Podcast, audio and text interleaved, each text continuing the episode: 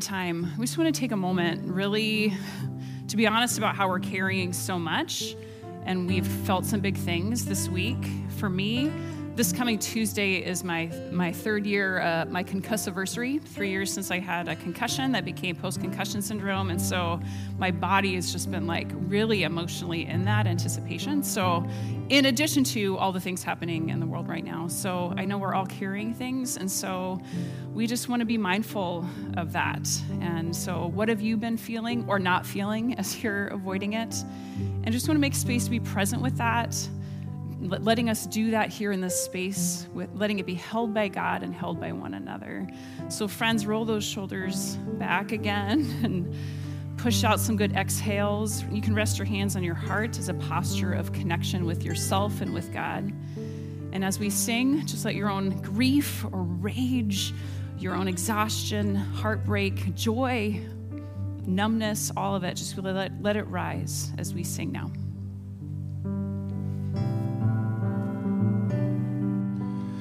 Take, oh, take me as I am. Summon out what I shall be. Set your seal upon my heart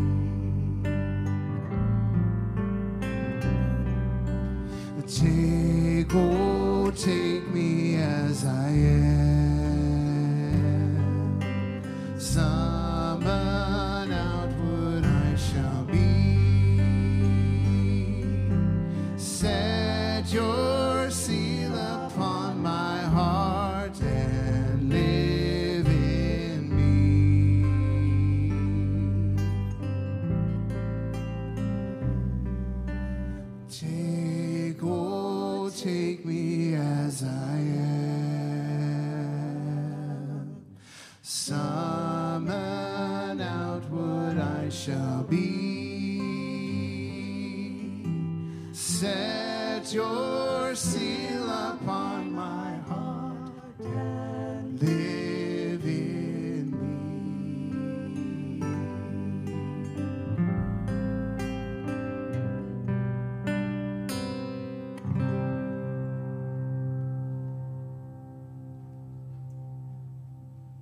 Thank you. Thank you for that, taking that moment. Oh, and um, man, my body is it's having a harder time today. I have this pulsing in my left ear, like as my heart beats, and so my brain's not on, on not on all cylinders today. But I'm here and I'm with you, so thank you for hanging with me as we spend this time. Man, so I wanted to tell you about how back in June and July, I was part of an awesome book study small group here at Salt House. So shout out to Macy and Sarah and Don and Joelle as we had that time together. We read the book Burnout The Secret to Unlocking the Stress Cycle. I see some nods. Um, it's a really fantastic book. We met on Don's back deck, and it was like my first time like being with people. You know, it was like, oh my gosh, you're here. You know, so we were, yay for vaccinations. And um, it was so great, and we just got really deep in that time together. And they are just so wise and funny, and it was really lovely. Not to mention that the book was wildly insightful and pertinent and transforming for this moment that we're living in as we understand what stress is and how we move through it. So the book Burnout, it's co-authored by twin sisters, doctors Emily and Amelia Nagoski. And uh, it's a research based book, but it's, it's really entertaining to read. But it's also packed with such good things for living a life of faith. Like for a life following Jesus, there's like really good stuff in there. So I just want to offer one little nugget that's nestled in the middle of this book, and it's a connection that they make about connection. So, based on a wide range of research, the Nagoskis uh, make this point that social connection is a form of nourishment. It's like food. connection is like food. And the science about it is staggering. So they, uh, so they, there was a study done um, just looking at how we physiologically need it in our lives. Um, man, uh, so if you've you've likely heard of the effects of isolation on babies, how uh, being alone uh, for an infant isn't just lonely; it's a matter of life and death. Like babies will literally die uh, of loneliness, even if every one of their other needs is met. So you can just let, like let that sink in. So it's a form of starvation. That's how intense loneliness is. We get sicker and die without connection. All right, so here's, here's the study. So in 2015, there was this big study looking at 70 different studies. So it's over 3 million research participants from around the globe. And they found that social isolation and loneliness increased a person's odds of an early death by 25 to 30 percent. Social isolation and loneliness increased a person's odds of an early death by 25 to 30 percent. Another study describes loneliness as having the same impact on mortality as smoking 15 cigarettes a day. I mean, what? And yet, like common wisdom for us, if we think about the things that we're told, common wisdom is that development should be a linear progression from dependence to autonomy, right? Like we move from this place of needing people to not needing people. And when psychologists began forming theories about human development, they concluded that it's immature to depend on others. So, the best, like strongest, sanest, smartest, and most grown up people, they said, are those who don't need anyone to do anything for them. And it remains popular wisdom that healthy people that, you know, we should feel 100% whole with or without a romantic partner or the approval of others or the support of a family or community. Social connections just be like this bonus that's on the side, right? Like, I'm good, but I also have this thing on the side. So instead of being like a staple of our diet, it's more like a supplement. But the Nagoskis say that counter to everything that we've been told, that here is the heretical truth no one is complete without other people. And they mean this literally. To be complete without social connection is to be nourished without food. It doesn't happen. We're only complete with other people. We get hungry and we get lonely. We must feed ourselves or die, both food and social connection. So, this doesn't mean you need a man or you need a woman or any kind of romantic partner. This just means that you need connection in any or all of its varied forms in varying ways across your lifespan. Side note, autonomy is really important also. It's also true that the lifelong development of autonomy is as innate to human nature as the drive to connect. So we need both connection and autonomy. So, and that's not a contradiction, it's both and, right? And we are actually built to oscillate between the two, between connection and autonomy. So, again, this is all from the research discussed in the book Burnout by doctors Emily and Amelia Nagoski. And of course, I bring this up now because holy buckets, because of COVID, we have been forced into autonomy, right? Without access to many of our usual social connection points for a really, really long time. Like that healthy oscillation between autonomy and connection, it's so hard right now. And I wonder for you as you, like, how do you feel right now as you hear this? Do you feel validated to, like, look, there is research that supports this is how I've been feeling, this has been my experience of loneliness? Or maybe you just feel more worried because you're like, great, I was feeling lonely, now I'm like 25 to 30% more likely to die. Like, thanks for that. Like, great. Uh, or maybe it is of great comfort because you're thinking, yeah, I have felt malnourished. Like that, that's exactly what this has felt like. And goodness, it's helpful to know why I have felt like I'm starving. My friends, this is certainly true for me. Like I have been starving. How about you? Social connection necessary for life. There's the science to prove it, then there's also the life of Jesus that reveals it too. This God that we know in Jesus came to us as an actual, relatable human person to affirm, um, embody, and demonstrate how our faith is a relational reality, showing us that love, lived out in relationship with others, is the very life of God. So, no, I'm not surprised that this is what science confirms too. So, last Sunday, we began a conversation about how we look at Jesus' life, and there's this relational pattern to it. Jesus spent time in three primary relationships, he had three great loves. We visualize it on an equilateral triangle, how Jesus spent time up with God in prayer and in communion with God. I hope that you had time to notice and play with how you experienced that connection with God this past week. Hopefully, worship right now is also an experience of that, right? Jesus also spent time in. He had his disciples, his friends, with whom he gathered and just did life with together. Then he also spent time out, out in the world, engaging with the needs and the suffering and the sickness and systematic oppression and broken systems, all for the sake of those who were in need. And he held all three of these relationships in balance, up, in, and out. And we're invited to feed our hunger for connection by tending to each of these relationships also. Jesus' pattern of having these three great loves can also be present in our lives too. So, as for our in relationships, we've already started, we already mentioned it at the beginning. That's our conversation for today. So, friends, I know for some of us, you know, we're doing well with our social connections, or at least okay, but many of us are starving for connection. We're sad, there's some despair, we're depression, we're alone, and maybe not all the time, but it's there sometimes. And so today we want to listen for what the Jesus story has to say and what we can do about it. So let's dive in to our in relationships in this global moment when we're all so hungry for it, okay? Okay. So, just to get us oriented, our in relationships are, you know, those folks that we're closest to, right? It can be friends, family, coworkers, teachers, church community, affinity groups that we're a part of.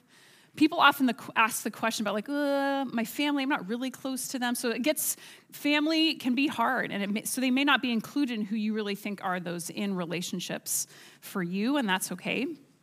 I picture my in relationships as like a set of concentric circles around me in a way. Some folks are closer, some are farther, some kind of overlap in different ways. People ebb and flow in different ways. So that's who we're talking about with our in, and it looks a little bit different for everyone. But looking at Jesus's in, he had a tighter knit group of friends, Peter, James, and John, who he was particularly close with. He did some special things with them. And then the 12 disciples, Jesus spent more than 50% of his time with his disciples and no one else. Hello, social connection, right? He also had friends like Mary and Martha and Lazarus. So, for our purposes today, we're actually going to look at how Jesus' relationship with his disciples was modeled and carried into the next generation of Jesus followers. Since we can't be with Jesus now, let's kind of look at what his followers did when he couldn't be with them anymore either. So, what did that connection look like at that time? So, for our text today, just to set it up, it has just been Pentecost, Jesus offering that gift of the Holy Spirit, which was his presence with them in a new way. And before that, Jesus had been resurrected, right? And then he had spent weeks in his community just teaching the apostles and uh, before then returning to God. So now, this community, you know, they're left on their own without Jesus' physical presence for the first time. So, what does social connection look like without Jesus physically there? So notice the picture that we get as that's painted for us what life together was for them and how it can inform our life together in now. So here's Danny reading for us. We are reading from Acts 2 42 through 47. They committed themselves to the teaching of the apostles, the life together, the common meal, and the prayers. Everyone around was in awe, all of the wonders and signs done through all the apostles. And all the believers lived in a wonderful harmony, holding everything in common. They sold whatever they owned and pooled their resources so that each person's need was met. They followed a daily discipline of worship in the temple, followed by meals at home. Every meal a celebration. Exuberant and joyful as they praised God. People in general liked what they saw. Every day their number grew as God added those who were saved. Thank you, Danny. So we're going to spend time in that first verse, Acts 2:42, where it says they committed themselves to the teaching of the apostles, the life together, the common meal, and the prayers. It says they committed themselves or they devoted themselves to kind of these four things. And we're going to look at each and hear them as describing activities that can engage and energize our in relationships as well. So there are a number of questions that we're going to ask of each other um, that get to kind of general ways to think about it, and then you get to dream up what those specifics look like, you know, what it looks like in practice for you. And so, really, the intent is to actually have some space to reflect. We're going to rip through it pretty quickly, so also come back to it maybe, um, but to reflect and then actually have some answers and to hopefully lead each of us into action and social connection on the other side of this conversation. So, we're both going to kind of say a lot and miss a lot of things that could be said. So, I just want to take a moment to breathe and just invite God still into this conversation conversation. God, we just ask you to keep speaking to us in whatever way we each need to hear, even beyond the words that will be spoken. So we're all listening for kairos, right? These moments that get our attention, for something there that God says, hey, pay attention to this. So this is our practice for this fall and for today too. So we're asking for kairos about our in connections, okay? Okay. So, if you don't have a bulletin and you would like one, there's some stuff printed on there. The questions are there. So, can you just raise your hand if you need a pen or bulletin, and we'll get that to you. Um, thank you, Anne. Folks at home, papers fine. The bulletin is online if you want to see it or print it, but paper is also good. Um, but I encourage you to make notes as we go through this because I love how God kind of plants things. Whoop, like stuff comes up, we want to catch those. All right, so as we get settled, then let's listen together. So, first up of these four things we'll pay attention to, it says they devote, devoted themselves to the teaching of the apostles. So, the community of Jesus followers, this group of friends, they were committed to learning more about Jesus. So, they were attentive to the apostles because these were the 11 guys who had been with Jesus, and then Barnabas joined them as well. So I just, you know, I picture them just hanging out together, eager to hear the stories of Jesus's shenanigans and walking along with them and learning from the things that they had learned from Jesus, which makes sense, right? What do we know about learning? We learn best like from other people, right? That's why Pastor Ryan had us enter the, the Jesus Dojo this August, right? Recognizing that we always need an example to follow and then a way to practice. It's why we also see so many DIY videos everywhere. I mean, who watched one this week to do something, right? Like they're just everywhere. So much of what we have, who we have become, also has been shaped by others, right? By our parents and our family, our friends, our teachers, our coaches, by how they have shown us how to live and be human. This is true for our whole lives. It's not just, you know, when we're little, which means to grow in relationship with Jesus now. It happens through folks who are showing us what this looks like, even now during COVID. So, this is a significant piece of our in relationships, that connection of learning together, folks showing us how to live like Jesus. So, I invite you to ask yourself, and the questions there in the bulletin too, in this season now, who is showing you the way of Jesus? And if you don't have an answer for that, which is okay, again, we are just trying to survive a pandemic, so it's okay. Uh, but another way to ask it is simply who could? Who could be someone who can show you that way of Jesus that you can learn together with? One possibility of learning is absolutely our small groups that are kicking off in October, a tremendous way to grow and connect and learn together, like I did with my book study with those ladies reading Burnout. So, could one of our groups work for you? So, we'll say more about that later, and those are all online. But that's a question, right? Who could it be now? So, our in, it includes people who show us what life, what the life of God is like, and we learn together. All right, so that's the first thing. Again, we're just to move quick. So, here's number two it says they also devoted themselves to the life together. Other translations here often say the common life or fellowship. They enjoyed life together, the good and the bad, right? So, our first question about this is just simply, you know, with all the current limitations, who do you, or again, who could you, who do you do life with, share life with now? And this is, you know, of course, there's people in our own household, and those relationships are a vital part of our in relationships, but also ask that question about those outside of who we live with right now. So, who are those folks that we're doing life with or could do life with? Another way to dream about that is to ask who would you want to spend time with if there were no limitations right now? and then start dreaming, right? How can you find a way to make that work in some way? The text also says how they lived in a wonderful harmony, holding everything in common. They sold whatever they owned and pooled their resources so that each person's need was met.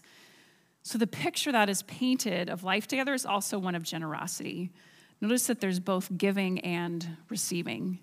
This is just a crucial piece of our, our social connections are in as well the giving and the receiving, the mutuality that is there an overwhelming number of us, we have trouble being honest and vulnerable about the, the real need in our lives, whether it's tangible, like financial need, or when we are in need of like love, prayer, a hug, acceptance, friendship, forgiveness. Or right now, it's hard to be honest about how lonely we feel at times or, or what our real struggles are through this time. So I wonder about you. In what ways is it natural for you? In what ways do you struggle to both receive and to give? That mutuality of giving and receiving, you know, that's, that's the kind of intimacy God wants for us in our life together, to be seen in our needs. So, the questions that we have written down there are these In what ways or with whom are you giving in your relationships? And how about receiving? How do you struggle to give or receive, especially at this time? Or just like a general question it just this is a crazy time we're living in. So what does god want you to hear about this this dynamic of mutuality and giving and receiving? And so I, I know i think a lot of us have a lot of needs so this isn't meant to be a question. These are curious questions not, not one that's intent to shame us but to let god meet us in the curiosity that we have while reflecting on how we're doing recognizing that we all likely have needs right now right? Okay. Third they devoted themselves to the common meal so, this is often translated the breaking of the bread. So, the community ate together. The text also says that they had meals at home, every meal a celebration. And although this is a piece of what life together looks like, right? Like who, what, who are we doing life with? Like eating together is a piece of that. But it's of such significance that eating together is mentioned separately. Do you know that the word companion is comprised of the Latin prefix com, which means with, and then P A N I S, which means bread or food, meaning with bread or with food. So our companions then are literally those with whom we share bread or food. The connection that happens with food is of a particular quality. As we say and we practice here at Salt House, good and sacred things happen when we eat together.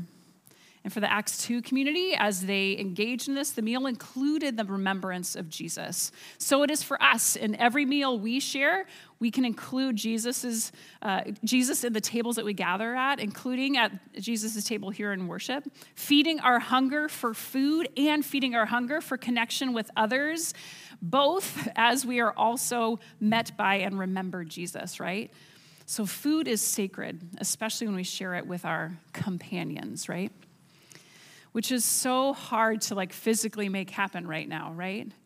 Oh, so I wonder what creativity have you already tried in eating safely in the last 18 months? What could you try now? How could your hunger for companionship be fed in meeting also your hunger for food, right? I'd love to see ideas in the comments too about things that folks have tried either now or later. Just let, let us see those. But the questions there in the bulletin for you to consider are who are or who could be the ones you have food with? Who are your companions right now in this season? Who could be your companions? What can that look like this fall and winter as everything turns to darkness and rain? like, how do we find connection over food now? All right, still with me? Fourth and finally, they devoted themselves to the prayers, it says. So these first followers of Jesus were devoted to prayer together. They spent time up, right? Connecting up together. It's so intimate and connecting to pray for or with someone else. Have you experienced that? Just before worship, I was not, I'm not feeling good today, and I was so grateful for Kim, just like, boom, she just prayed for me. Praying together is like a feast of connection. Our intimacy with God and our intimacy with each other, it grows in that moment. And maybe you've never prayed with another person before, or never prayed out loud, or maybe you have an active prayer life with others. Wherever you find yourself, there's like kind of a next step that, that is appropriate in your prayer life. And the encouragement I offer you is to lean into God's grace and take that next step in prayer, whatever that looks like for you, okay?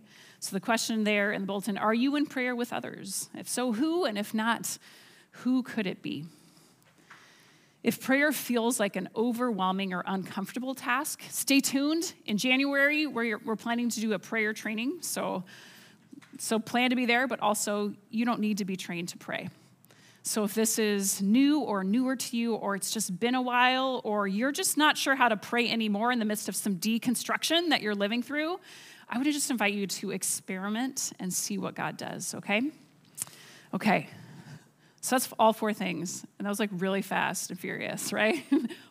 So we just ripped through a lot of content, a lot of curious questions. And I really invite you to still hold those questions as you head into this week, too. But there you have it. These are four just dynamics of life together, of, of the in of that first group of Jesus followers. And it's not a complete picture, yet it's these four practices that offer a dynamic, vibrant life of faith together in social connection. And it met them and it meets us in our hunger for connection too. And I, I, look at all this, and as I start to think about it, I'm like, wow, this is like so awesome. And I'm like, wow, this is like so much, right? Especially because I know for me, even as I'm starving for connection, it's like I'm standing back and looking at this beautiful buffet of options of what I could do to connect with others. And man, I, I just see it and I want to engage in that feast. Like I see these questions and I'm like, oh, that looks great, but mustering the energy to actually dig in, it just feels like so much. Like I feel so rusty with connecting, even as I want it. Like anyone with me. Yeah. So I'd like to be able to promise that God can just like swoop in and fix it for us and like make connect, connection happen for us. But the only way forward into connection is for us to actually take a step. I do know that God will meet us in that effort, but it's going to take effort. But hear this too it just takes beginning with one thing, right? Like again, here's I've had like fire hose of here's some things to think about. What are you gonna do? So it's been a lot of possibilities. I hope that you heard God giving you ideas and encouragement and insight, but start with just one thing that can impact your in relationships, that social connection that you need, like food. And don't worry, like, don't worry if it's the right thing. Just like try one thing that came up for you today that you can say yes to for connection, and then commit to making that happen this week. A reminder, too, that one of our four initiatives here at Salt House in our Leap of Heart campaign, which is our amazing financial commitment that we pledged to together, our yes to expand the impact of what God is doing in and through us this year. One of those four things is about connection specifically. We already knew, right, that our lives depend on it, and we made it one of our four initiatives that we're committed to investing in, especially this year. We said it this way we said, we wanted to prioritize our growth in community at Salt House to belong here, knowing that in relationship with others is where we grow. And we all said it. Yeah, we all said yes to investing in this, and we're doing it. So now's the time to sign up for it and participate in that investment. With our small groups this fall, also in two weeks, we're going to share opportunities to serve and volunteer here at Salt House in meaningful ways, whether you're here physically or at home, to find ways to connect in that way. So we're building that connection together because to be complete without social connection is to be nourished without food. It does not happen. We are only complete with other people. God made us in love and for love. Joining that book study on burnout with the ladies, man, that was a place of love that sure nourished my soul, kept me alive. What are you hungering for? What is God saying to you about connection? And what are you going to do about it? Friends, let's pray. God, you have made us to know your love and to extend that love in relationship with others. It is the sustenance we need, a steady diet of learning and eating together and doing life together and praying together. So, God, we let ourselves be honest about the ways in which we feel parched and starving. So, in these next moments, we continue to abide with you and listen for what you are saying to us, even just one thing about our in connections and what we'll choose to do about it. So, God, thank you that we have you and each other as we say these yeses together. Amen. Amen. Uh, we